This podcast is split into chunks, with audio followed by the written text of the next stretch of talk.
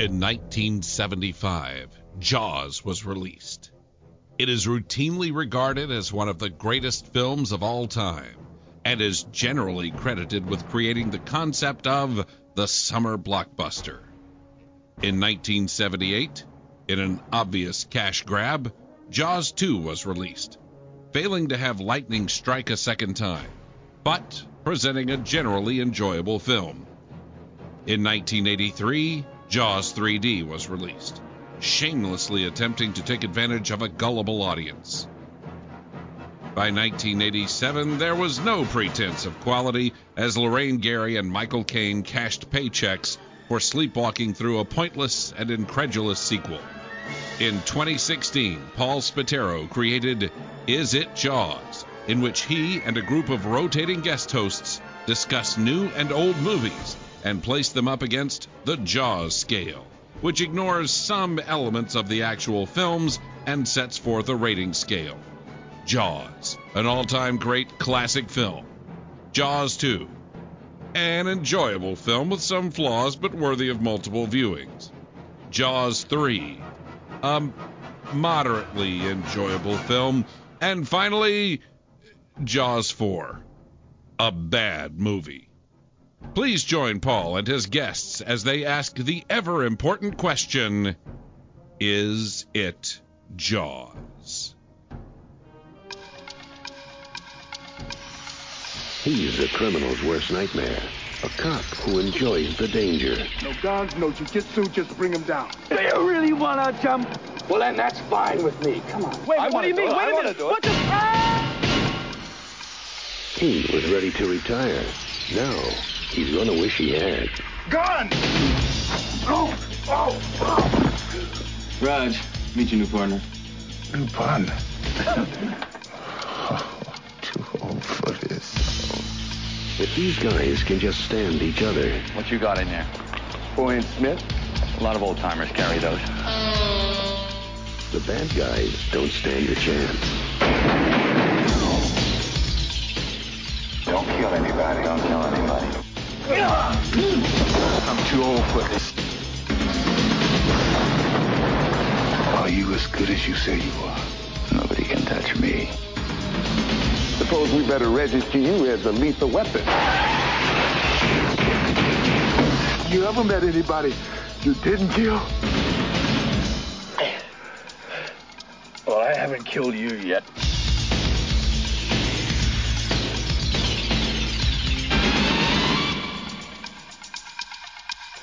Hello, everybody, and welcome to Is It Jaws? I'm Paul Spataro, and today I am joined with two gentlemen from the Neozaz Network, David Fox and Chris Irons. How are you guys doing? Gentlemen. Thank you. Well, I use the term loosely. It's generic. It's meant. Very it's meant. Basi- uh, you know, in the current day and age, with political correctness be, what being what it is, it really could just be any two people, anywhere, anytime. That's true. Chris, what are your pronouns? Uh, I anything you want to call me? He, she, it, them, the, we, us, all, anything. Wow. I You are so that. progressive. Yes. you are. In that order. Every time you you you talk to me, I want to be called all that at once. All right. That's a lot to ask. Happy to be here again. Yeah. This is this is my first. You're you're popping my cherry, I think, aren't you?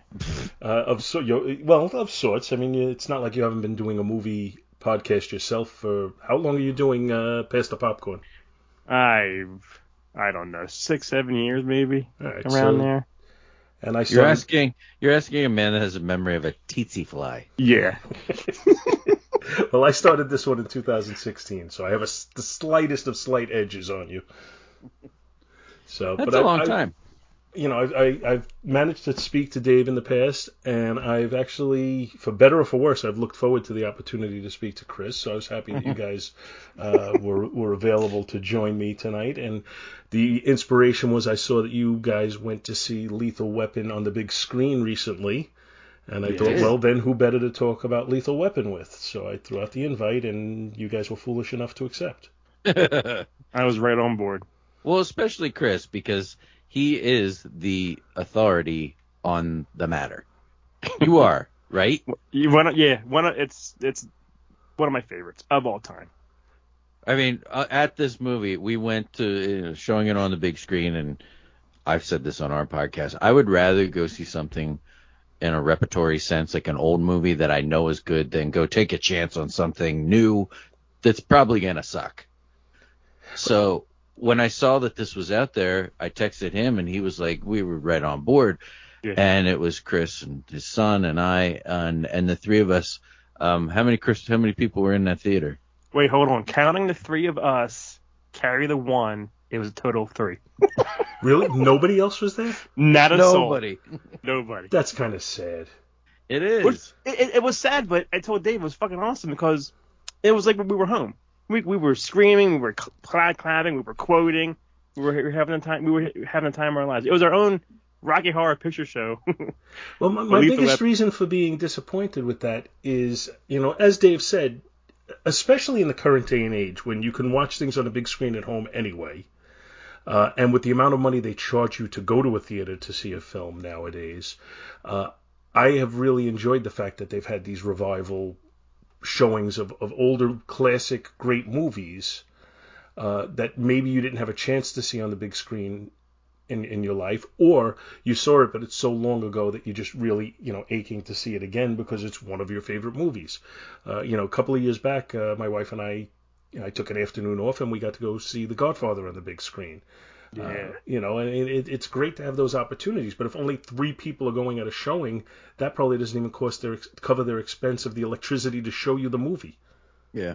That is exactly what I said to Chris when we were walking Yeah. out. We did have a blast, especially Chris knows every line of dialogue of this movie. So he was it was like Rocky Horror. We were yelling. I think we, we were even like kind of like like acting it out, you know. It was really fun. And then when we were leaving, it was exactly that. It was like if nobody else comes to this, they're not gonna do it anymore. That's Which what Dave sucks. said. Yeah. Yeah, and that that does suck because you know what? You want next year for them to have Lethal Weapon two in that theater. Yeah. You know, and I it's don't even know why, maybe why Die they Hard. had this. It wasn't even holidays. I, why did they? Sh- I don't even know why they had this movie playing.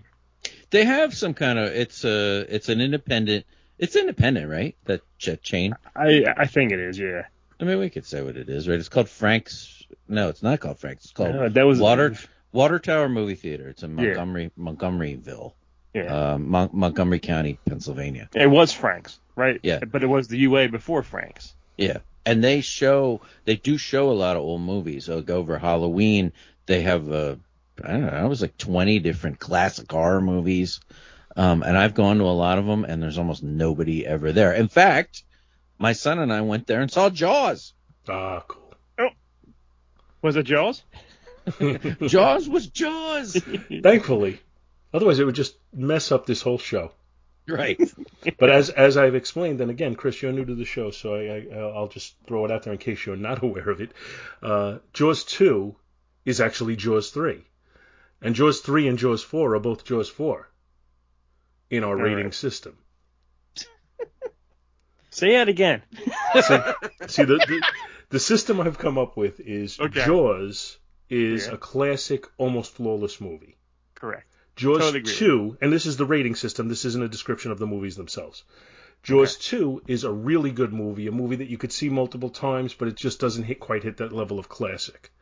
Okay. Jaws 3 is a movie that you could watch it, you move on with your life, and you're done.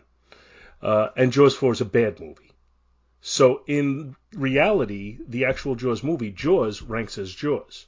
Jaws 2, for me, ranks as Jaws 3. And Jaws 3 and 4 both rank as Jaws 4. I get it, and I agree. It took me a while. I, Yeah, had to, I had to map it out. It's confusing, so I had Scott Rifen uh, record an introduction to the show where he gives that scale every episode, and I don't necessarily have to repeat it every time. Do you remember seeing Jaws three and four and th- like going to the theater and saying, "Ooh, another Jaws movie"? Do you remember going there? I saw Jaws 3 in the movie theater because it was Jaws 3D. Of course. And I thought, oh, that's going to be so cool. And boy, did that movie suck. Uh, yeah. And Jaws 3 is actually worse than Jaws 4. Because Jaws 4 is, is one of these movies that's so bad that you could laugh at it. I can see that because the fucking shark follows, you know, it um, follows him down to Mrs. Bermuda Brody. or something. yeah, you know, she's going on a plane and the shark looks up. Okay, I'll follow the plane. Just for I'll get it. Mario, very Mario Van Peebles' hair alone, it gets some cred. yeah, and, and Michael Caine. You know, i- as as bad a movie as it is, I always enjoy Michael Caine and on in it, you know his performances. Well, I think Totally. I always heard a rumor that they always asked him about that Jaws 4, and he said something like, "Well, that helped pay for my house." Yeah, that's what I heard. And the, Yeah. the that was the original story I heard was with uh, Battle for the Planet of the Apes, where John uh, Huston played the lawgiver, and uh, John Landis played one of the extra people in it. And apparently, he approached John John Huston and said, you know, why would a you know a classically trained great director and actor like you be in this? And he just said something like, "My boy, you'd never turn down a good paycheck." yeah, It's true. I would do it. I'll do Jaws 62. I don't care. But let's talk about Lethal Weapon, and we'll get this done before Lethal Weapon Five comes out. Uh, Oh, talk about not. Jaws 4 scale. Well, we will see. We'll see what they Uh. do. Apparently, being directed by Mel Gibson, and Yeah. I haven't seen anything about what the script is. But I just, you know, and I, I'm, I jump all around. This is the way I do this show. But I can't imagine that Danny Glover, who was getting too old for this shit uh, back in 1987, you know, coming up on uh, what is it, 35 years later, uh, or actually over 35 years later, isn't too old for it now. Mm-hmm. Well, here's here's the thing. I wrote this uh, in my in my head. I, I wrote this down. Okay, this is what has to happen. Mel and Danny are both retired. They're cops. They're they're retired. Somebody kidnaps or harms or something someone's family, probably one of Murtaugh's you know daughters or, or whatever. Of course, they have to come out of retirement, track down what who's doing it, and kick some ass. That is my script for part five. No, That's your elevator pitch. What what's wrong with that, Dave? Now wait, Uh, uh, well, I mean, that would probably be okay. the best I think thing- it would be better if Danny Glover dies. Something from the past movies. Somehow. you want everyone involved. to die. Everybody who we love as our childhood, you want dead. Yes. So Danny Glover dies, and Riggs has to come out of retirement to investigate his murder to you know, avenge his friend. But then it's not a buddy cop movie. See, I, I hate to say this, but I'm going to say no on that because you know what? I don't want to go to the movies to see Murtaugh or Riggs die. I don't want to see either of them. Period. I, you know what? It, it, even even Lethal Weapon 4, and I didn't really want to go into the sequels too much, but even Lethal Weapon 4, which was, you know, by all accounts, probably not a good movie, uh, I got a level of enjoyment out of it just the same. So I would hope I'd get some enjoyment out of this one, and if it's well written enough, I probably would. Well, is Shane Black still alive? As far I as I think he is. know, he is. Yeah. Maybe if they get him involved, there could be something there. So yeah, this this first Lethal Weapon movie written by Shane Black and directed by Richard Donner. All four of the existing Lethal Weapon movies are directed by Donner. Uh, you know, he passed on in his 90s not too long ago. Uh, so he's obviously not involved in Lethal Weapon 5. That's why Mel Gibson's taking over the directing on that. But when this came out, and let's stick with this one for the time being, I don't know how old Danny Glover was in real life, but in the movie he was 50. It was his 50th birthday at the beginning. Uh, Mel Gibson, I believe, was somewhere around 35 at the time. I believe it. Yeah. I mean, he was he was the young handsome man still. Yes, So, but I mean, clearly they're both too old now to be, you know, to be active police officers. So, Right. you know, yeah. there will have to be something that pulls him out of retirement.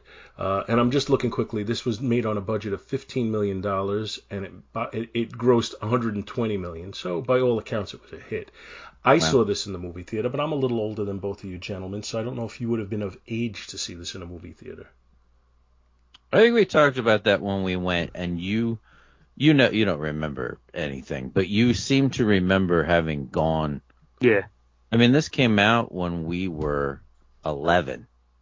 Um, there's no way I would have been allowed to see that. So, uh, the us seeing it at that movie theater a couple weeks ago was the first time I saw it on the big screen. Because my my my parents really didn't. I don't know. It's not that they didn't care, but they didn't really care what I saw. you know, you know what I mean.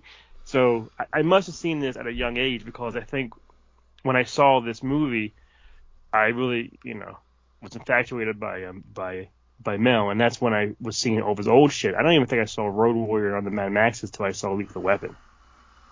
Yeah, So like I this said, was I'm- your gateway. I'm a, I'm a little older than you guys because 1987, I w- when this came out, I would have been 23. Ah, Oh, excuse me, tw- 24. Um, but you know, eh, much like Chris, my parents, you know, they they were protective over a lot of things, but they had no level of protective over what movies I could see. Even when I was the best way to 11. I saw, Yeah. you know, at, at nine years old, I saw Dirty Harry in the movie theater with my dad. Uh, I saw I saw The Godfather Part Two in the movie theater with my mom. So you know, even as a young kid, they they figured I could handle these movies, which may or may not have been the best parenting decision because here I am still doing podcasting about them. So I guess who knows, trying to recapture my childhood. Uh, but what a great movie this was! Like I, I remember just seeing it and thinking that it's taken the action movie to a whole new level that I had never seen before. Yeah. Totally agree. Yeah, and we would have been 14 actually when this came out, but uh, we didn't know this then. But all these chain of movies that Chris and I liked, and and, and guys like you, Paul, liked, um, the common thread was Joel Silver. So Yeah. when Chris and I would watch these movies, we would sit. We always watched credits anyway because we have like we have these little inside jokes about the credits that we watch these movies. Um, but we would always make sure we watched the credits of a Joel Silver movie till the very end so we could see the Joel Silver logo. That big square. there's there's one I never fell into. He was like a hero to us, Joel Oh Silver. god, yeah. well, Bill would If be thrilled because he produced Xanadu.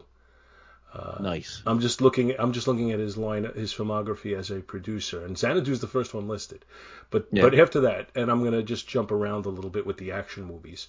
48 Hours, Commando, Lethal Weapon, Predator, Action Jackson, Die Hard, Roadhouse, Lethal Weapon 2, Die Hard 2, Jesus Christ. Predator 2, uh, Last Boy Scout, Demolition Man. Uh, then you know we have a, oh The Matrix. I mean we we have a lot of very well known movies in here. And Chris, and when we grew up, Chris and I are from this like, this like, it's embarrassing now, but we're from this like shitty Planet Hollywood generation where our favorite actors were Were they yeah. Bruce Willis, Sylvester Stallone, Arnold Schwarzenegger, the freaking owners of the stupid restaurant, and Yep. then the people like Mel Gibson that were also there. So then flash forward to when we're old and the Expendables start coming out, and we're like, oh my god, this is what we wanted to see when we were 14. They're all in the Yep. same movie. yeah. They, they they they made those movies for us, for the fans of the 80s, you know? Yeah. Well, and It's Joel. It's like Joel Silver threw up all over the screen. and but it's it's it's strange because just you know, obviously the younger we are, the more that age gap means something. Yeah. So like right now we're probably in the same you know very similar mindset despite our age difference. But in the 1980s, I was totally on board with the the Planet Hollywood, you know, Arnold Schwarzenegger, Sylvester Stallone, uh, Bruce Willis movies. I was you know I was into all of them also. But by Yeah. the time uh, what you call it, the Expendables came out, I was like, eh. you know, it's it's I, I I have not seen one expendable movie in a theater. Holy shit! I'm shocked because if it's it's it's you know it was it was Rambo, it was it was McClane, it was you know it was Predator, it was everybody who you fucking love, you know, and and Ivan Drago, Chuck Norris, you know, whatever. Wesley Snipes. Yeah. Yeah, Snipes, everybody, everybody who who we who raised us as a child was in the same movie, and the movies are shitty, but they're fun shitty. But that's the thing is by the time they came out, you know, at that point now now I got kids and I'm dealing with all sorts of stuff. I got to at least hear that it's a good movie. And I really never heard anybody tell me that. So I wasn't going to make the effort to go out to to a theater to see them at that point. But in the They're not- 1980s before I had kids, you know, basically if it opened and it was uh, in that genre, I was there. Yeah. It's like action porn. But not I, I think this particular movie, and I, I've seen words to this effect, but I think it was heavily influenced. I think Shane Black, in writing it, was heavily influenced by the the Dirty Harry movies. Uh. To the, to the extent where he had, you know, there's in my opinion, an homage to it. Uh, that in the first Dirty Harry movie, they have this scene when he's got to go over and got get the guy who's going to be a jumper, hmm and then he, you know, he kind of recreates it to a large extent in in this. In, in, He wrote his I'm sorry. he wrote his own version of that scene. Yeah, exactly. Yeah, yeah, yeah.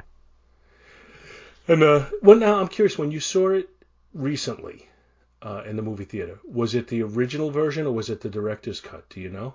Original version, because I remember telling Dave uh, when when I got like a director's cut of Lethal Weapon and the whole schoolyard scene and everything that's not in the original. And he was like, oh, and I think I sent him the clip where he came over and we watched the scene, and you know, even he said like this should have been in the movie. It's so fucking great that that version of it. Yeah. So I'm I'm a little surprised that you know redoing it that they wouldn't uh, give you the director's version. Uh, and I'll, I'll just tie that in. Uh, two days ago, I went to see uh, the Wrath of Khan on the big screen. Uh, followed by William Shatner coming out and talking to the audience for an hour and a half. Oh, I heard about that. Yeah. and uh, they showed the director's cut. They didn't show the, the the original theatrical. They you know they had the extra scenes in there with uh, you know Scotty's nephew and everything. That's cool. I That's that. pretty cool.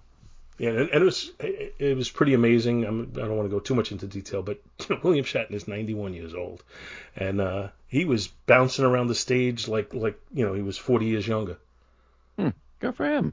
Yeah, he's he he gets around. He does a lot of the, the convention circuits too, and all. You know, good for him. Yeah, exactly. But I don't. But uh, you know, I don't want to make this a Wrath of Khan discussion. I want to stick with Lethal Weapon. Did you have familiarity before this came out with either of the actors? Not not really, because I think Mel was the you know, I might have not been a, fa- you know, I didn't know who he was, and I, and then it was an action movie, like a buddy cop movie, and all, but I really didn't fall in love with Mel probably until until Lethal Weapon. I, I was familiar with who he was, uh, and I'm trying to remember. I, I think I had known him, known of him, from uh, Mad Max, and from uh, the, was it the the Year of Living Dangerously, which I'm pretty Yeah. confident re- predated this. Uh, in fact, yeah, that was 1982. So yeah, so I, I was kind of familiar with him, uh, and I remember I had seen The Bounty on HBO. Oh, The Bounty, Anthony Hopkins. Some of his movies that I I watched them all. I remember I bought every VHS tape of every fucking movie that Mel Gibson has ever done. Because I was like, oh, I love Mel. I gotta get every movie. And I watched some of his early shit. I even bought Tim. I bought. ooh. that was wasn't that in the public uh, domain. I don't even think anybody owns that. Well, come on over because I have a copy. you, Yeah, you, you- can you broadcast it for pay if you want, because I don't think anybody owns the rights. You should. I, I Same here. should. I got every copy. I, I bought all of VHS tapes of all of his movies. Now I'm watching all of his shit that's getting streamed right away, and some of them are just. I mean, some are just horrible, awful.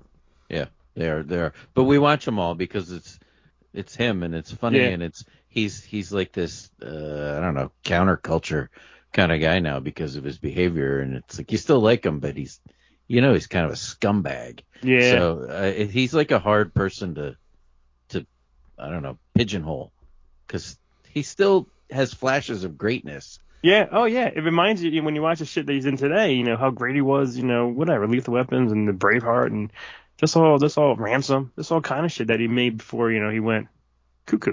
Well, the thing is, and you, you I, th- I really believe you have to separate the man from the product, Yes. because the reality is, you don't know what these guys are like behind closed doors until they say something stupid, and then you realize, oh, you know what? He says stupid things just like everybody else in the world.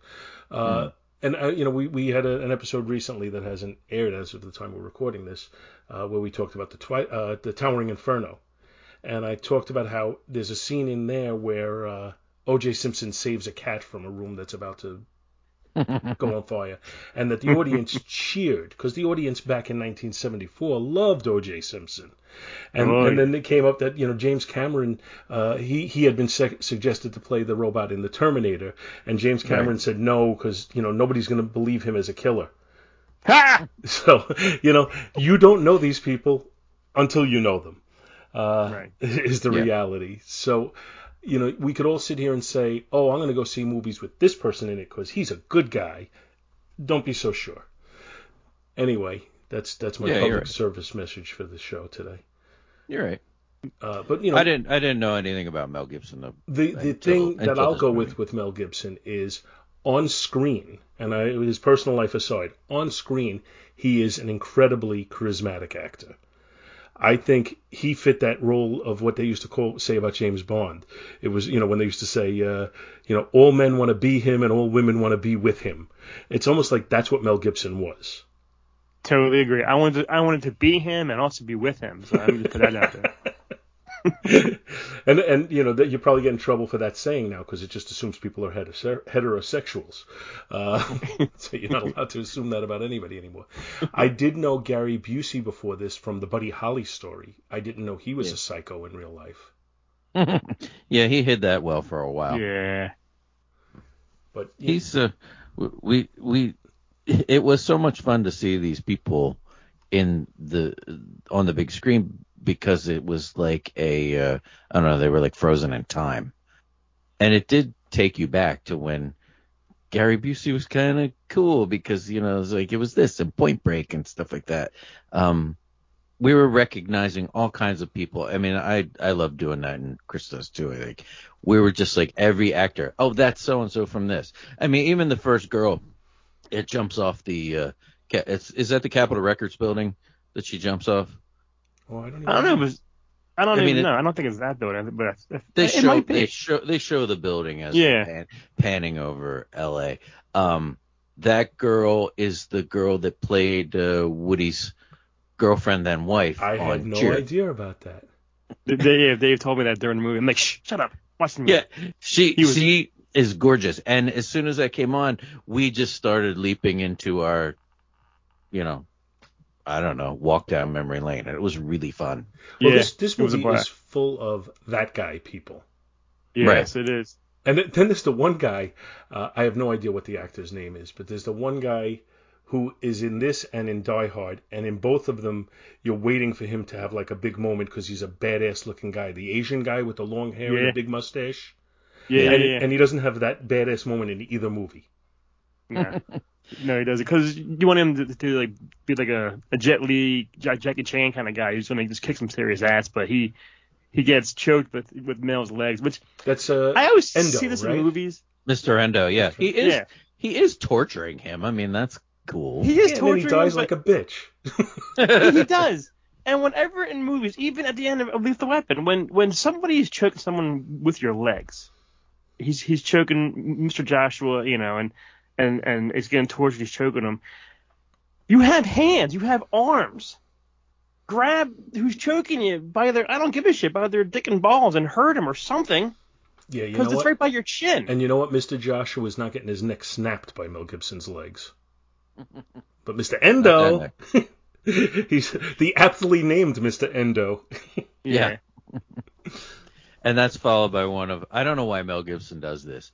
He does his little dad jokes where he says, "What did one shepherd say to the other shepherd? Let's get the flock out of here." Yeah. Why does Mel Gibson do that in all of his movies? Because I love it. He does it for me. See, he, he did it a lot in this movie, and I was I was thinking that was a Shane Black thing in here. He does it in all the Lethal Weapons. He does it in other movies too. He has these weird little dad Little puns. Yeah, like a lot of puns, a lot of weird rhymes. I, I do like it. It's just a strange thing that he does. I think. I don't know. I, I, and, makes and- it funny. I, I, I think it's it's not unlike you know Arnold Schwarzenegger having his little puns in the movies. yeah, I guess. It, it's you know it's it's I, I I think the idea is to give a little comic relief to you know you have a scene with you know somebody getting their neck snapped or whatever, and then you you know you you, you let the, the tension out of the scene a little bit with with the dad joke. Yeah.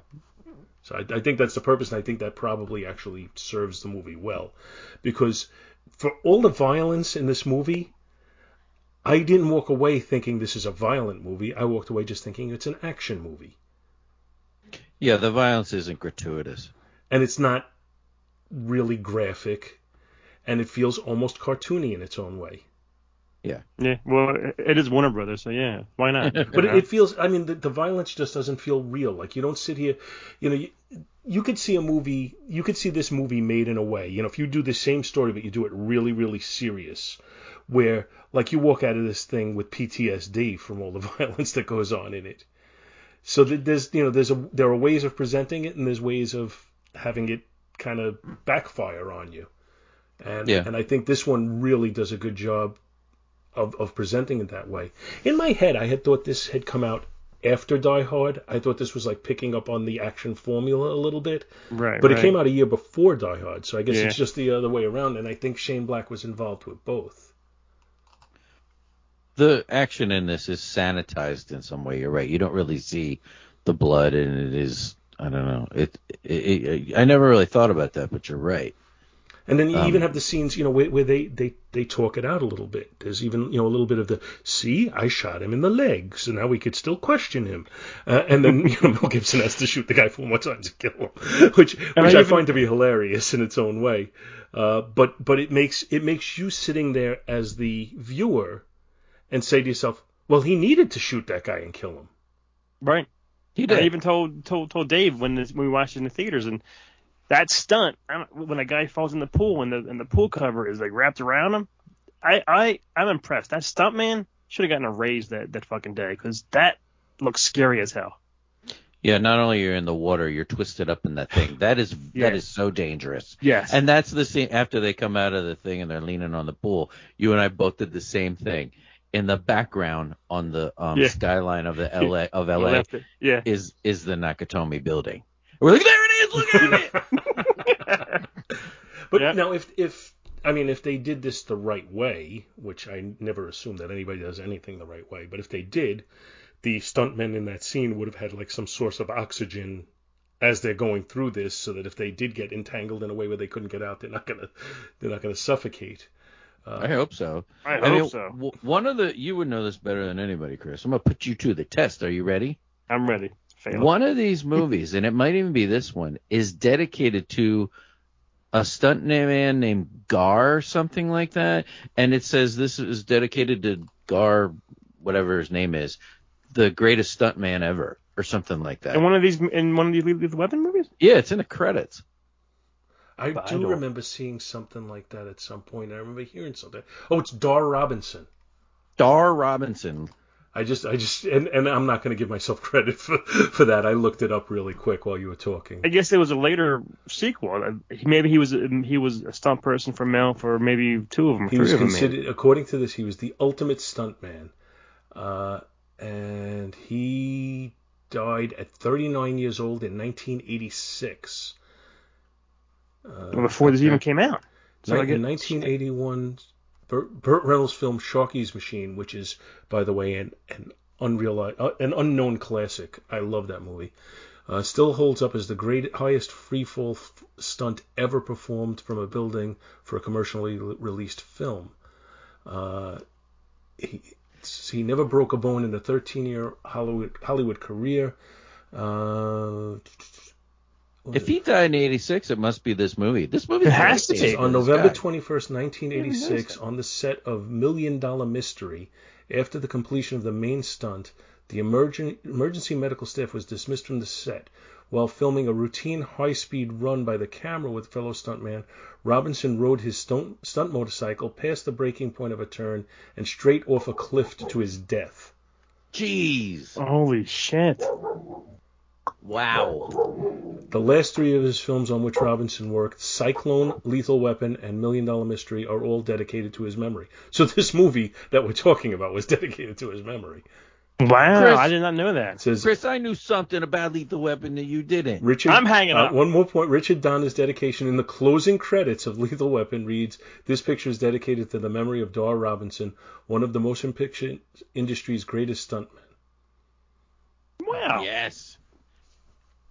Chris, you you are I am, never. I'm gonna not a live- fan anymore. I- You I'm are never gonna live this down. I I'm a swear fake to fan. God. And for the rest of your life, if I ever want to put you in your place, I'm just gonna be like, hey, hey, Dar Robinson.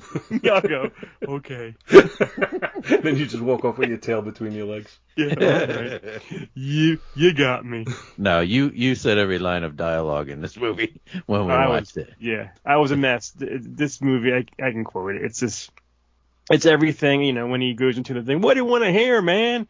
I, I know everything. I was saying the whole fucking thing. There's a, Like, there's a you- couple of lines in this uh, Yeah? that I felt like were.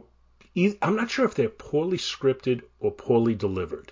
It's just a Okay. couple of them, and and I'm having a tough time thinking off my off the top of my head right now. But the the one that jumps out at me, and I think it's poorly delivered, is in the scene at the Christmas tree lot, when when the guy says, "You said you like it. That's a fair price." It just sounds so poorly delivered to me that every time I see the movie, it's it, it makes me cringe a little bit. I can see that. Yeah, I, I can. I can see one of those those three tree sellers. Yeah. Not not putting their best performance on. And and that honestly that surprises me because I always thought that Richard Donner was more of a, a stickler than that. Like if you know, Right. and and I get the feeling that may be a post filming thing where they didn't like the way the dialogue sounded and they had him, you know, dub over his own voice because it just doesn't sound good. Yeah, like a ADR thing after the fact. Yeah. Well, I remember when when we saw this and and when Mel is talking to his dead wife in the frame's gonna kill himself and everything. Dave, you you raved of how great Mel's performance was during that scene. Yeah, Agreed. he has he has such range, and I think he has always done that in in everything he's done because he can be he can be very funny. Like puns aside, he can do comedy, but he can be so desperate, like he is in this movie, and like he's in Ransom. He Yeah. his his range is something to behold. So uh, I I, I think he does it all in when when he's in the uh, in the trailer and he's Mm-hmm. missing her and everything, and he, he just kind of like under his breath, like through his tears, he says, "I miss you," you know. That that Mm-hmm. actually like that really came through to me. Yeah. Yeah. You know, like you you feel his pain in that moment, and I, I I agree totally. I think I I think he is a way underrated actor, and part of it is people kind of superimposing the personality flaws over his performances. Yeah. And that's that, that they've you know like Mad Max and all, and then they call him Mad Mel and everything because you know he's says his, his shit and all. But that that performance, I think Dave and I both screamed when that was on. When Bugs Bunny said "Merry Christmas," because that's all I hear and all during that during that scene. Well, you never hear. You always, there's always the debate at Christmas of whether or not Die Hard is a Christmas movie, and Mhm. every once in a while, people will mention this as like a Christmas adjacent movie. But do you consider Lethal Weapon a Christmas movie? Absolutely, hundred percent, all the Okay. way. He's buying Christmas trees. Well, no, he's not buying his trees. He's you know, he, there's And Christmas he wants a. Christmas tree for free. He doesn't buy it. this is true. yeah, it's Christmas everywhere. Yeah, it's it's. It's This Christmas people- littered throughout this movie. It is. Oh yeah. People think, and and I don't get into the debate because I really don't care. Uh, but people think, you know, everybody's got their own standard. Some people think if it's gonna be, if you want to call it a Christmas movie, it has to have a Christmas message. So if that's your standard, I guess this isn't a Christmas movie. But if it's that it takes place at Christmas time and you're seeing all Christmassy things throughout the movie, that Right. makes it a if that's enough to make it a Christmas movie, then absolutely this is a Christmas movie because it has that. Yeah, I think I think the criteria is important. I that, and that's the thing that I always go back to with this. Um, what determines whether it's a Christmas movie or not? To me, something major in the plot has to be because it's Christmas. So Die Hard to me is a Christmas movie because he is only there because it's Christmas and he's invited to the Christmas party. And the only reason Alan Rickman dies is because of the Christmas present that she's given in the beginning of the movie. If she doesn't have that watch on Yeah. she's given in the first act, he doesn't fall. Um, so right. because of that reasoning, I think Lethal Weapon is a Christmas movie because the movie ends with him coming to the house to give him a Christmas present, and it's the bullet. It's it's the bullet. Yeah. And we open and in up, a way, we open up to Jingle Bell Rock. yeah. We have the scene when he's buying the Christmas tree, you know, in the Christmas tree lot. I mean, there's Christmas littered throughout this movie. And, and in a way, Mel's gift from Danny is is sort of like a like family. Like like now Mel has something to like live for. You know, it was just if it's Murtaugh and his his wife and kids, like he now has a family to maybe Yeah. they they want me here kind of thing. And those were the best moments I think of two and three was him becoming a part of the family, the kids, the wife. Yeah, right. Living, he's doing his laundry in Yeah. their in, their in their house. So Right. he is he is now a Murtaugh, and those were some of the they were they were heartwarming and they were I don't know they they they made you care. Any good TV show or movie makes you care about the characters. They made you care about these people really well, and Richard Donner deserves a lot of credit for that. But so do the actors. Well, and, and that's the key to, to, to virtually every movie is to make you care about the actors, uh, or Yeah. the characters rather. Uh, you know, because an action movie where you don't care care about the characters is a video game. Right. You know, That is true. And and just you know, I was looking before you know Shane Black's uh, resume, uh, and I pretty sure I saw Action Jackson on it. Uh, Yeah. And and I'll come, you know, I'll give you a comparison on that. Is that in Ac- Action Jackson fails not because it doesn't have the act, it does because it doesn't have the you know the acting or anything or the action. It ca- it fails because you never really care about the characters at all. Yeah, it's just true. superfluous action and one-liners, whereas you really give a shit about the Murtaugh kids and about um, Roger and Martin becoming friends and loving each other. and you Right. yeah, and you feel like they're real people. They feel three dimensional to you. Uh, you know, I'll, I'll give you two two examples for Murtaugh. Uh, the first being uh, when he brings uh, Martin over to his house, and you know his daughter is obviously infatuated with him. And you know she she calls him Detective Riggs, and he says, "Call me Martin." isn't? Yeah. And then and then uh, she calls him Martin, and, and Murtaugh's immediately that's Detective Riggs, you know, which Yeah. to me honestly felt like I could see that. Well, I couldn't see myself being infatuated that way, but I could see my my dad correcting me if I called one of his friends by their first name. Right. So that felt Yeah. very real to me. They made it they made it a real family. And then just Murtaugh's reaction when he realizes that Martin is not just trying to go for retirement, you know, the cheap way out, that he really is suicidal.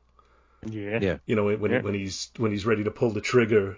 Don't nibble on the bear. Pull the trigger. You shouldn't tempt me, man. But that's Do you his want reaction. Do you want Chris is to do the whole movie? I, I will. You know, I think, But I think that- you, you know that- you believe his reaction then that he just realized, man, he really is crazy. Right, Yeah. and he's kind of scared because then the next scene he's on top of the highway and he's calling the um this psychiatrist. He's he is kind of scared for his own life being with with Riggs who's suicidal because he doesn't know where it's going to go. You know. Yeah. Yeah, and he's thinking, Oh, and, uh, he's thinking, wouldn't it just be the way things are going to be that I get myself to, you know, up to retirement, and then this guy's going to get me killed just before I get to do it, Yeah. Right. Right. which also feels very told- real. I told Chris that's there's a piece of movie trivia there. Oh there yeah. Yeah. when And I, I didn't know this either. when he's on that that brick phone with the cord attached to that box. That's the first cellular phone ever shown in a movie. I did not know that. Isn't that isn't that isn't that awesome? I, I had no idea. So this is two things that he's schooling you on. Two things, Dave. Well, I used I I I used to do I used to run bar trivia, so I I, I did that that and the other best trivia, and I can't I can't stop thinking about this now when I watch this movie, is that the Murtaugh's house. A lot of people know this now. Um, I'm not like teaching a lot of people anything here. Um, the Murtaugh's house is um, uh, Elaine's house from uh, Christmas Vacation. I never would have known that. So that that neighborhood, that block, Murtaugh's block, is the Warner Brothers backlot. So the house next to the Murtaughs is the Griswolds. Assuming they have they're living in a shared universe. yeah, right. now that that would be funny though if you if you came out and uh, you know you have Murtaugh and Riggs come out and you got uh what's his name Randy Quaid there emptying the uh, shitter for his for his or Clark with the chainsaw. Bend over and I'll show you. You got a lot of nerve saying that to me, Griswold. I wasn't talking to you. And any other actors that stood out or actresses that stood out to you in this one? Well, the Traci Wolfe thing has become funny with us here because Yeah. um, we have a friend, Steve, uh, and he has been on a lot of our podcasts. He is uh, an acclaimed trivia meister and stand-up comedian himself. But to make ends meet at times, he does this thing which Kramer did on Seinfeld, where you're like a fake patient. Have you ever heard of this? This where you just go in and pretend to have like gonorrhea. Oh yeah, okay. Well, I remember when So- Kramer, Kramer did it. So it's a real thing. So Steve does it. He'll get a character. You know, he comes in and he has to like exhibit the uh, symptoms, and then med students like, you know, try to figure out what's wrong with him. So he's doing that up in Allentown at Lehigh Valley uh, Medical Center, and he keeps talking about this girl named Tracy. And he, she had something to do with Lethal Weapon, and he's had lunch with her. And I'm like, is her name Traci Wolfe? And he's like, yeah was she in Lethal Weapon? I'm like, was she in Lethal Weapon? She's like the reason for the drama in Lethal Right. Weapon. Like, hmm so she is uh, doing a thing now where she's a pretend medical student in hospitals in That's Allentown. that's really surprising me because I was going to say of the actors and actresses in this movie, she's the one that surprises me that she hasn't gone on to a solid career because she really seemed like she could be a breakout star in this movie. She had her head together She's in these beautiful. She's you know Yeah. she she's got a, a certain appeal to her, you know, with her smile and everything. Like I could easily see them having see her having a, a big career after this. And Yeah. clearly she didn't because according to this, according to her uh, filmography, uh, she was on the Cosby Show before this. Then she, in addition to the four Lethal Weapon movies, she was on a, an episode of In the Heat of the Night and an episode of the show which I do not know, Katy Keene. Never heard of it. No, me neither. Does it mention her pretending to have chlamydia It does in not. Allentown? Apparently, they've sold her short in her her acting credits. I maybe heard. I heard she was magnificent. Maybe it's because they, they saw her driving in Lethal Weapon and said, this bitch can't drive. I always tell Dave, you have the whole fucking desert. There's there's nothing in your way. And you crash? I don't understand that. That yeah, that's not easy to do. That takes skill. It, it does. I mean, I know the helicopter was like right next to her, but just you know what you do? You, you I don't I don't I never flew a helicopter, so I don't know if they can turn quick. I don't know.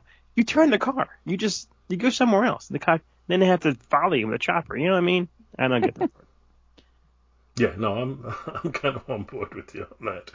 That uh, that's yeah, that, that but that scene is action packed enough oh yeah. and exciting enough that it's kind of okay. I don't mind the fact that, that she should be a better driver. Like that, that Well, I guess- I'm I not guess sitting she's- there saying that. At least not the first time I'm watching it. No, not the first time, but but the more like like the whole the whole like one line that makes me laugh, which I don't know, even know what it means. When when Murtaugh says "Go spit," what's that? like, That's- what that's kind of insult is that? That is the thing they make fun of the most. I told Chris on the It's Always Sunny. it, the, the It's Always Sunny episode. They do it a couple of times, but the best one is called "The Gang Makes Lethal Weapon 6. and they trade characters throughout it. But Rob McElhenney, they don't show it anymore because he's in blackface. Um, as Danny Glover does, go switch.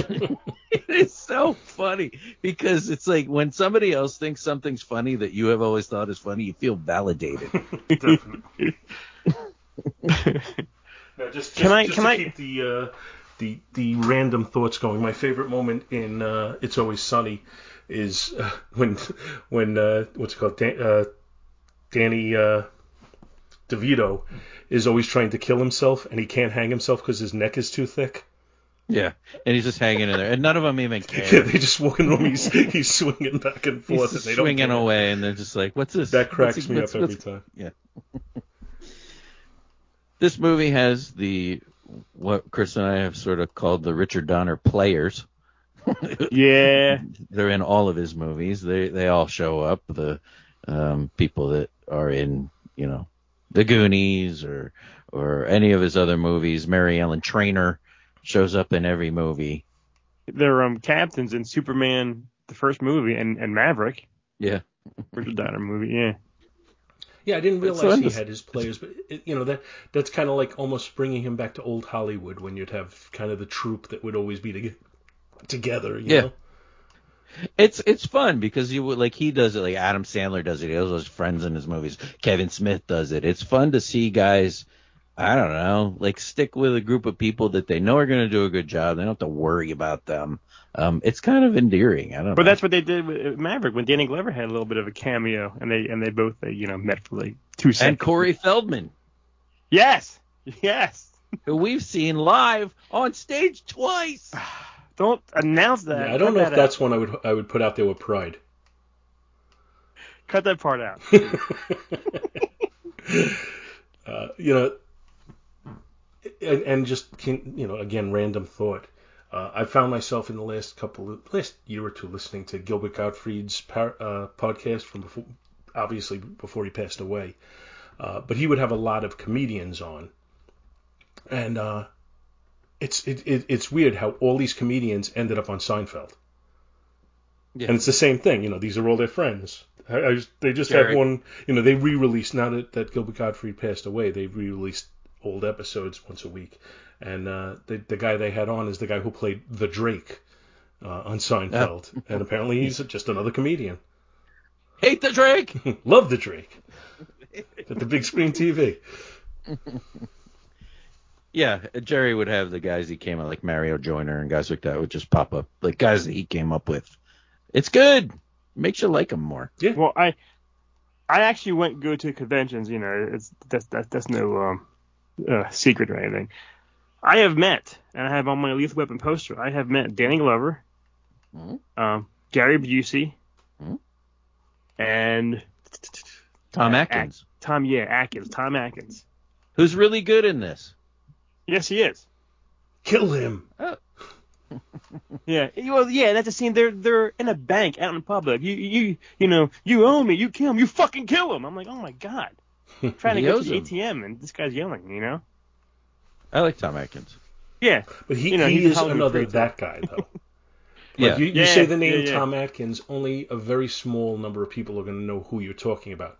But you show them a picture of him, and a lot more people are going to say, "Yeah, I've seen that guy before." As soon as they see him, they start going, eight more days till Halloween. Oh, no, Halloween, please. Halloween. Well, wasn't he also uh, the father in like a commercial for like a really bad horror movie? And the commercial is like, uh, "The good news is your friends are here, or your dates are here. The bad news is they're all dead." I like that line. I just see that being a line. What, what a great line. And I'm not sure what movie that is, so now I'm going to have to quickly look it up while we talk about other things. Chris's favorite part that Uh. he, oh, I knew he was going to point it out. You talked about the jumper, and that is Yeah. a great scene because it had it. I mean, does Riggs really have a catchphrase? Like, because Chris always does the, "Do you really wanna?" You know, like Do you wanna? He, he always does. Chris would always say that, and then when they jump off, even Yeah. though they're ha- handcuffed together, the handcuffs Break apart, Well, and then they hold hands on the way down. if you jumped off like that, handcuffed together, odds are one of you has a broken wrist, if not a Oh. missing limb by the time you get off that. Ab- that absolutely, and even two people jumping in like one of those big, whatever that's called, a balloon, whatever what's what's it called? Mhm. I don't even. It This mat thing. a mat thing, a mat balloon, whatever you want to call it. You're you're you're landing too close to one another with the balloon. The first person who lands in the balloon's safe. The other person like right behind him is not going to land right. There's a dislocated everything. Yes, yes, But this, the handcuffs separate w- the second they jump off the just roof. second, and then they and I even get I even laughed too. You know, I told Dave this. You know that that high up when he when Riggs offers him a, a smoke and it's just sitting there and there's no wind, but as soon as he leans over, the wind whoosh, quick blows it. I always like how it how the wind knew. Not yet, not yet. now. But yeah, I mean that's that's a cool scene to watch, but it's uh, you know it doesn't have much reality to it. No, kind of unbelievable. Yeah, absolutely. Is there any scene like uh, we know you love this movie? Um, You even had a Lethal Weapon license plate on your first car. Oh, my red Sundance, yeah. I had it made exactly how it looks in the opening of Lethal Weapon. Yeah, yeah, I did. I have it in the garage still, I think, actually. Oh my god. Um, Just uh, by the way, Tom Atkins, the movie I was talking about is called Night of the Creeps. there you go. Night of the Creeps. Um, is there any scene in this that you don't like? Like if you That were watching it at home, you might go, "This is where I go get a drink." You know, like I I can skip this. No. I have to watch it beginning to end. Like, no, I, I love every second of this of this movie. I love Okay. everything about it. Fair enough. Do you I have think it's like, was you like- know, Do you have any weaknesses at all? Anything in this where you say, "Yeah, that scene could have been better"? No, I like you know. Oh, Dave and I were cracking the fuck up. Well, Dave's gonna do it too. I know he is. When Riggs and Murtaugh are walking through the building and it blows up and they go see the kids, Hmm. and then the kids are just are describing uh, Mr. Joshua and he has a tattoo. hmm What were you saying, Dave? With with what the kid says. Yeah. Pete. And what does Murtaugh say? What does he say? Like like Popeye, uh, Popeye. Oh, like Popeye. yeah, tattoo. Uh, Papa. Was it like Papa? I kept on saying that. We Popeye, said no, that no, the no, rest no. of the movie. I never noticed that before. Me Those neither. kids, those kids are horrible. That is not a good part of that movie. But they're kids. You can't blame the kids. The kids are We're adorable. gonna bust Dixie. Yeah. Uh, But I, I, I like it too. I, I do. I did say when they're walking to the house, you know, really slow because I know it's gonna blow up. I love the fucking. I don't know how they did this, but the plane in the background, as soon as it blows up, like that was perfect fucking timing. Hmm. That scene was like, I guess, magic for um, Richard Donner. and Dixie, the the one they're going to see, she's the she's the hua Yeah. from the beginning of the movie, right? All dressed up in no one to blue. is, she, is that the same? It's Dixie, right? That's Dixie. Yeah. I that's who I thought they were talking about. Yeah. they were- the- she's the one that sees Woody's wife hit the car, right? Right. Right. Okay. Kelly, Kelly, Kelly, Kelly, Kelly, Kelly, Kelly, Kelly, Kelly, Kelly, Kelly. I love everything. Like right, the whole the whole you know looks like we're fucked. You know, God, what your guy, you know, hating him back. Works for me. And and and then and the smoke come out of the nostrils. Everything about this movie. There's nothing bad about this movie at all. Now this this is there's there's a definition in my mind Okay. uh, as to what is a perfect movie, and that doesn't mean that it's the best movie ever.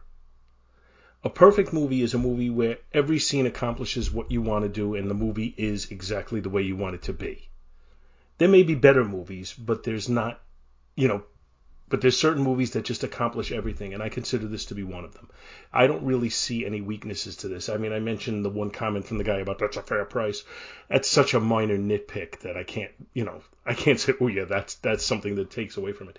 This movie, from beginning to end, if it is the genre you want to watch, I think it hits every element that you want. I I totally agree. I remember, you know, my son wants to watch everything that I used to watch as a kid, and we're watching so much, so much shit and everything. You know, his his favorite films of all time are, ugh, are the Fast and the Furious movies. he loves them all, and I I show him all these movies. I remember we had a Lethal Weapon marathon and watched all four in a row, and it was cool watching these movies through his eyes.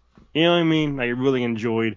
See, I don't Showing think him why I don't think movies. Lethal Weapon works as a marathon, and I'll tell you why. And again, I didn't want to talk too much about the sequels, but Okay. I believe the first two are great movies.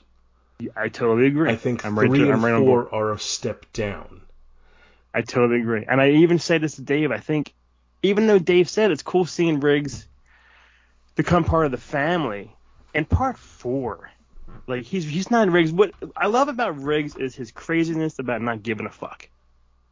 And and and four, mostly four. I know he's Rene Russo and he's you know he's met somebody and pregnant and I don't know. I don't like seeing Riggs as a as a You don't want to see man. him whipped. There you go. But but That's you know, I still it. find three and four to be enjoyable. They But I think they need to be course. separate. Like I could do a double feature, Lethal Weapon and Lethal Weapon Two, and then I'd say let's wait two weeks, and then we'll do a double feature of three and four. When when when one and two, like the memory starts to get a little faded and a little less less strong, because right. then I can enjoy three and four. But if I'm watching, like if I'm doing a marathon, an all day marathon of the four, I'm gonna feel that drop off. That's why I hmm. think five is gonna be, I mean, pure shit. It's gonna be horrible, and and I will watch it hey, as soon as it's, whatever it's on streaming theaters, I'll be there that fucking night. And there's something to you be said I mean? for having that attitude, though, because you know you you go with that attitude, you cannot be disappointed. I don't know. And if it turns out to be good, then you'll be happily surprised. Right, right. But I just know it's not. I mean, it's not going to be. It's not going to be why I fell in love with the first two movies. I think the the first one guaranteed. It's unless he you, is. You like deranged crazy. I do. I like crazy Mel. I like him not giving a fuck, and he just doesn't care. He he lives or dies, you know. And maybe maybe you maybe you have in between four and now somehow. I, I don't even want to go as maudlin as as you know uh, Rene Russo's dead, uh, but maybe they're just not together anymore. You know, he he had a a little bit of a psychotic break, and she went off to live, you know, with the baby and live somewhere else, and now he's a hermit and he's got all the psychotic craziness going for him. And then I can see that. And then Murtaugh gets into some sort of problem, and he's got to come and, and take care of it. That sounds good because any way to get Rene Russo out of there is a Dave good idea. Her.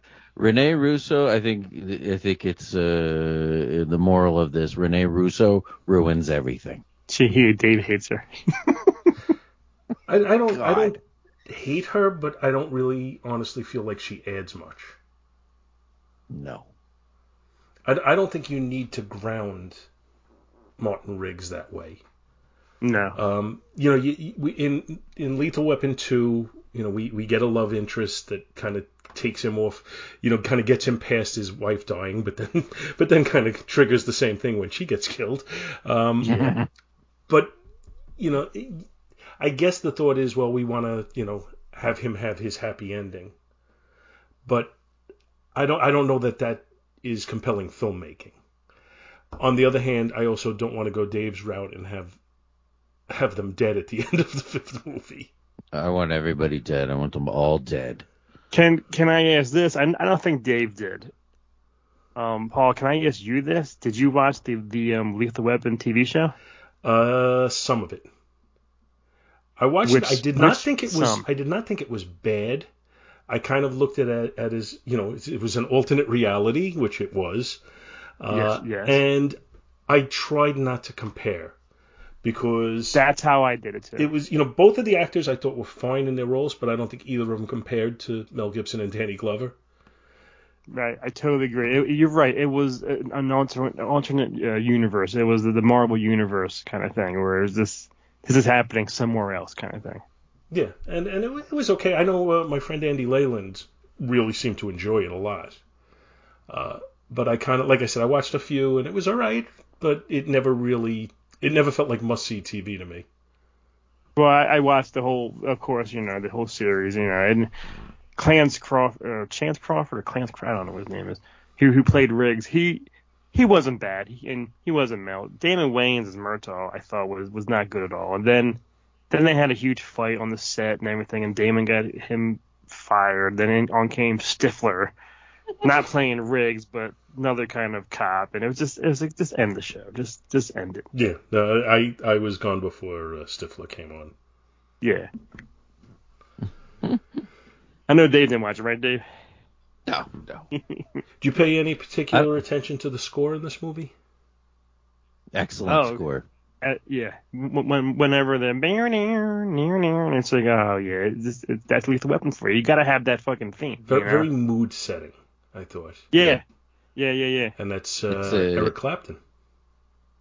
You know, you know exactly what it is when you hear it and mm-hmm. and that Michael Kamen, and then they had David Sanborn, and and then in the sequels they got good people to perform, whereas in this they got Honeymoon Suite to do the closing song, and Chris and I dun, sat dun, there dun, singing this thing out like it was our own personal karaoke. Like it was a concert. Yeah. Oh yeah. When you lose love. And we were, and it makes your heart grow cold. We were singing it, and Yeah. your son was sitting there looking at us like, looking at what a his. bunch When idiots. tears you apart, Yeah. heart and so. You had this cassette tape. Yeah, I bought this cassette tape. I told Dave I found it sometime in Myrtle Beach, Virginia, some kind of weird mall outlet thing, man. I used to fucking hunt this shit down, and I was I saw this thing, man. I was in heaven. Because this was not a soundtrack that this it probably was valuable because nobody was th- nobody was clamoring for this soundtrack. No. Um, I mean, Honeymoon. Suite is a band. They still tour. In fact, they're I think they're gonna be down. I think you in said that. Maryland. There's a big like hair band fest uh, in a in a month or two. It's like two days, and you name it, and they're there. And Honeymoon Suite is there. So you, so I you're would go just for the one song. I would if I, I already have another concert planned that for one of the nights. But I did say something to Chris about it. I would go. I would just for the one song. I, I don't know any other songs. There's, but there's watch- no would- way they play that song. There's no way. They have to. That's their No. number one hit. But I remember borrowing this from you. Like I remember I was at your house or something. I was like, "You actually have the Lethal Weapon soundtrack," Yeah. and I borrowed it just for the honeymoon. And we used to drive around in your stupid cars singing this with the Yep. windows down. yep, with my lethal a- plate. We, we are idiots. Uh, we were we were assholes. Yeah. There's something to be said So for are. that, though. Sometimes, The lead sometimes singer of Honeymoon memories. Suite. Yeah, right.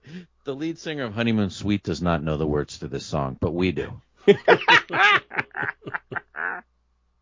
Uh, I love this movie. Well, before we Yeah. before we rate it to where I think I know it, uh, clearly where one of you is going, and probably where the other one is as well. Uh, anything else we should add on this? Um, I yeah, I had a blast watching it again. I remember, the, I remember the first time I ever watched it with you. With me?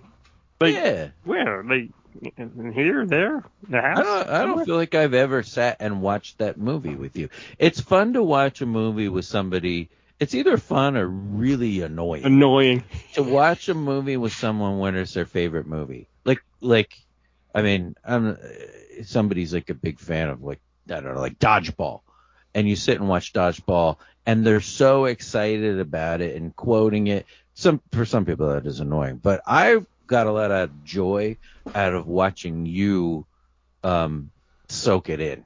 It was fun. Well, It was great. It was, you asked, you asked. It was like on a Thursday night, you know, everyone knows I go to bed, you know, now, and you know, and you were like, you know, do you want to go? And I, I look at the times. One was like seven twenty. One was like five ten. I go, if it's five ten, absolutely. If it's seven twenty, I don't know.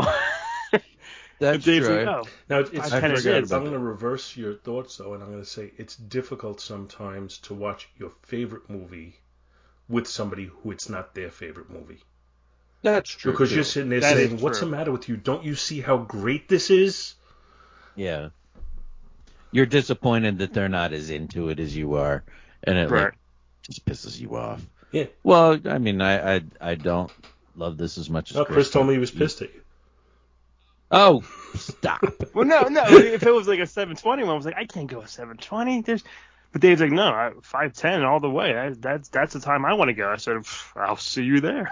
That's true. In, I forgot about that. In the movie's defense, we were the only three people there, but there was a later showing. So, so But- there might have been three other people at that.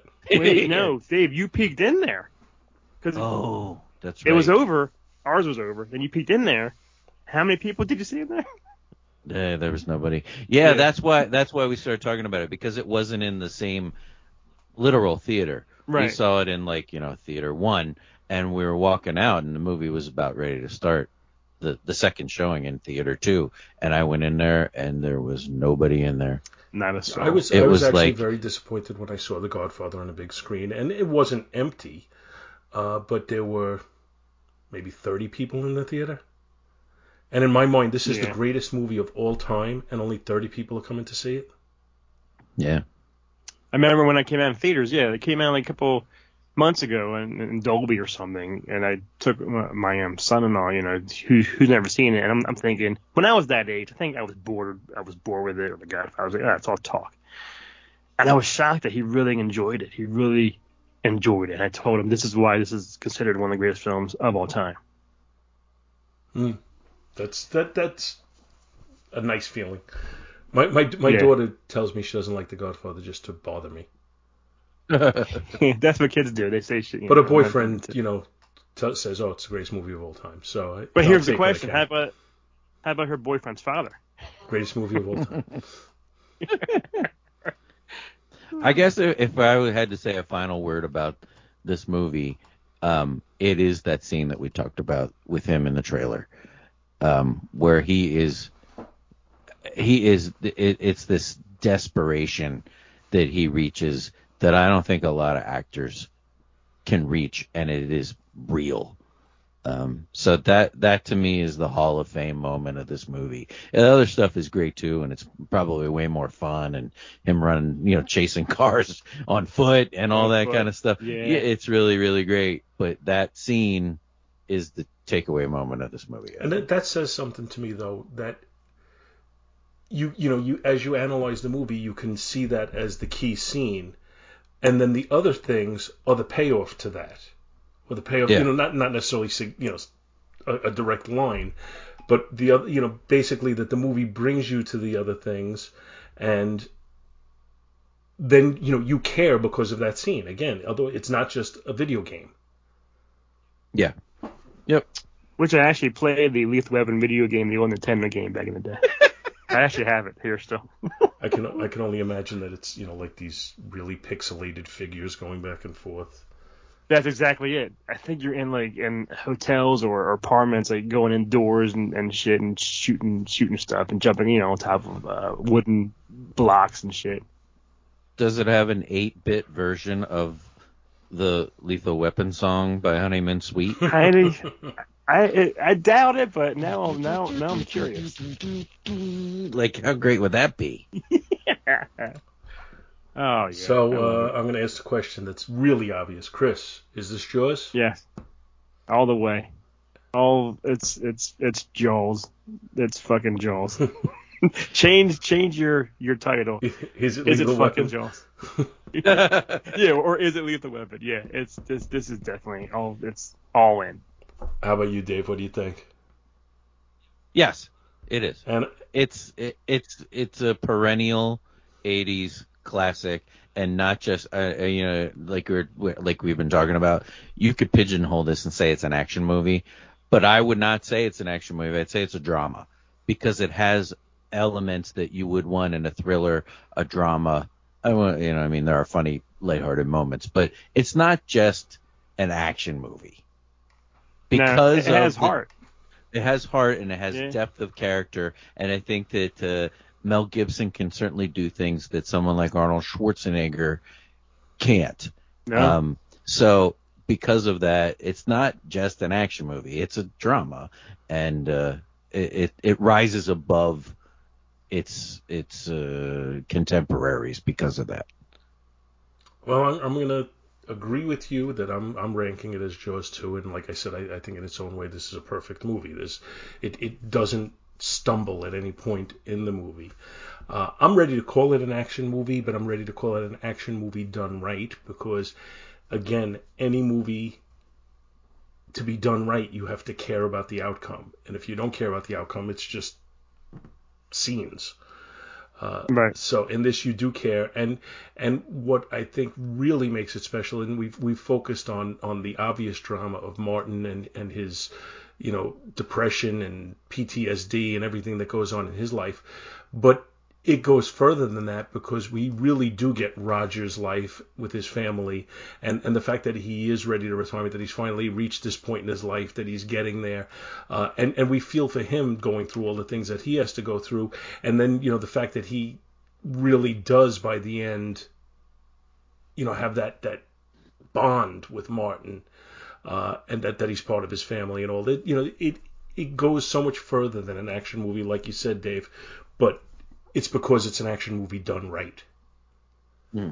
So, Yeah. And there's there's so many copycats of buddy cop movies after this that just doesn't you know like Rush Hours and there's just so many so many other things and all that try to try to get the lethal weapon chemistry, but you just can't. I don't know. It- Maybe because is- it's Mel and Danny. Yeah, their, their chem- it is their chemistry. It's it's it's easy to try, but if you don't have if you don't have what they had, Right. you are just an, imi- an imitator. and there's nothing Yeah. wrong with trying to recreate that. I don't have any problem with that. But like you say, it, it's it's a tough act to follow. Um, and and yeah, I don't think I think this may be the ultimate buddy cop movie. Uh, Oh, yeah. I'm trying to think off my off offhand of any other buddy cop movie that I would rank higher than this. Uh, and and I think like you know when I start coming up with movies where I say, well, this one's really good, this one's really good. A lot of times the other ones that are really good change that formula a little bit, and they don't really do it the same way. And and I'm I'm thinking about uh. All of a sudden, damn it, I'm drawing a blank now. What's the uh, Midnight Run? All of a sudden, I'm thinking of, which is not a cop movie, but it is a buddy movie. Uh, Right. But that succeeds because they throw the comedy element into it. Not, Right. you know, they're not trying to be Lethal Weapon. They they went somewhere else with that movie, and I don't even know if that predates this or postdates this, but that doesn't really matter. I'm just comparing, you know, buddy movies. Uh, Right, like- and Running Scared, I think of that one. You know, I think that was before. yeah, that definitely before was this before one. this. And, Yeah. and it was that was a good movie, but I don't think it compares to this. Can I? And there were I- things before that, like I Spy was on television before this. but, Right. Yeah. I mean, this this isn't the first time somebody tried this. 48 Hours was out. Right. before. Yeah. Yeah, oh, and those and those are really good movies, or a really good TV show. But I don't think, I, I think this beats them. This is better than them. Yeah. Yes. Well, I'm embarrassed to say this. I'm, and you can cut this out if you want. Remember that movie? I think it was called. Fuck. Um, no, I don't remember that one. Interesting title. damn it! I, I want to say Stakeout, but it's not the not it's not the Estevez one. There's a movie I think with Sam Elliott and somebody else. Shakedown. Shakedown. That's it. I was I'm embarrassed to fucking say this, but when I first saw that trailer, I thought it was a Lethal Weapon sequel. I Ah. swear to God. Who was in it? Sam Elliott and I don't know. Forget. Who was the they um call me Mr. Yes. Sid- You're thinking of Sidney, Sidney, Sidney Poitier. Poitier. Is it him? No, it's is- Sam is- Elliott is and in Peter that? Weller. I'm way off then. Two white guys there. Never mind. Now I'm gonna I'm gonna give you my, my Sam Elliott trivia just because I think this is just so cool. Sam Elliott is married to Katharine Ross. Sam Elliott and Katharine Ross were both in Butch Cassidy and the Sundance Kid. Never met each other till the 1980s. that is cool. that is pretty. Yeah. that is weird. So that's my Sam Elliott trivia moment. If I was at the uh, at at the bar and you were asking that question, I, I I'm all over it. I love it. I would write it down if I was still doing that. Please do not eat the big white mint. All right, guys. I want to thank you both for making the time to come on with me. This was a, an absolute pleasure. Thank you. Thank you, Paul. This, I mean, you said Le- Lethal Weapon, and my response was sign me up. I'm in. I don't care what we talk about, but But before we sign off, you want to uh, just tell people about the Neozaz network? Go ahead, Chris. I want to hear what you say. Neozaz. Dave and I are part of the Neozaz network. We have a bunch of eh, maybe like pop culture ish shows where you know some buddies of of ours and uh, talk about like Star Wars movies, Seinfeld, Doctor Who, what, where. all kinds of stuff. You know, we just bullshit. We talk about something for ten minutes, and then another forty we talk about something else. But yeah, we're we're you know we're on neozaz.com. Indiana Jones. Oh yeah, duh, Indiana Jones. There you go. See, There's topics. Yeah. Oh, this I'm, I'm sure you like something that we talk about. You know. I've I, I've definitely found stuff that I enjoy. I'm just waiting for Seinfeld and character to come back. Well, my son is uh, away at college, so The nerve, Dave the nerve sounds of a that grown- kid. yeah, really. Dave's son's a grown man now. There was nothing to do with Dave. Yeah, that's what that's Yeah. what they do.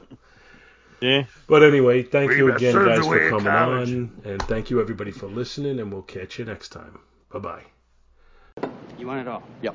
He wants it He all. wants it all. Beautiful. All right, congratulations. Maybe a nice six footer to put it under, huh? You want a tree? Yeah. I'll tell you what. I'll give you the best tree I got in a lot for nothing. Hey, thanks. But the shit's gonna cost you, um, a hundred. What, that much? Hey, you said you liked it. That's a fair price. Yeah. Yeah, hell, you only live once. Get this together here. 20, 40, 60, 70, 25. Hey, what the Hey, man. 85, 90. Hey, Come on, shut up, man. I'm losing count. 93, 94, 95, 96. Forget it, you dumb shit. One hundred thousand. One hundred thousand dollars. Did you hear what he said? 100,000? I, I'm, I'm sorry, I can't afford that, not on my salary. But look, I'll tell you what, I got a better idea. Here, now, let me say I, uh, I take the whole stash off your hands for free. And you assholes can go to jail. hey, what do you say about wait a- that? Now I can read you guys your rights, but now you guys already know what your rights are, don't you? this badge ain't real. You ain't real. Oh, you sure are a crazy son of a bitch. yeah. you think I'm crazy? Yeah. Are you calling me crazy? You think I'm crazy? Yeah. You wanna- Yeah, you want to see crazy? I'll tell you. Now that's a real badge. I'm a real cop, and this is a real fucking gun. Okay, pal. Hey, nose is in the dirt, asshole.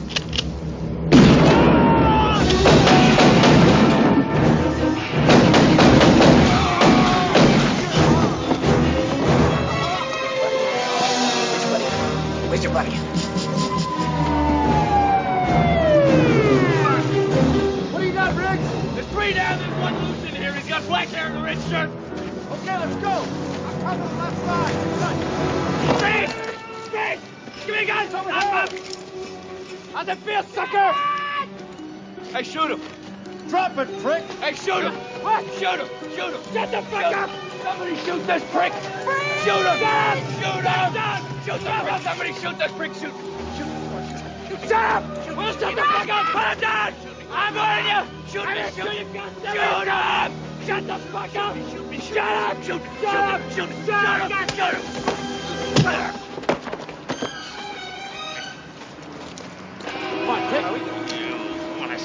Get him out of there. Mason, come on. It ain't worth it, man. Go! Reeve is right.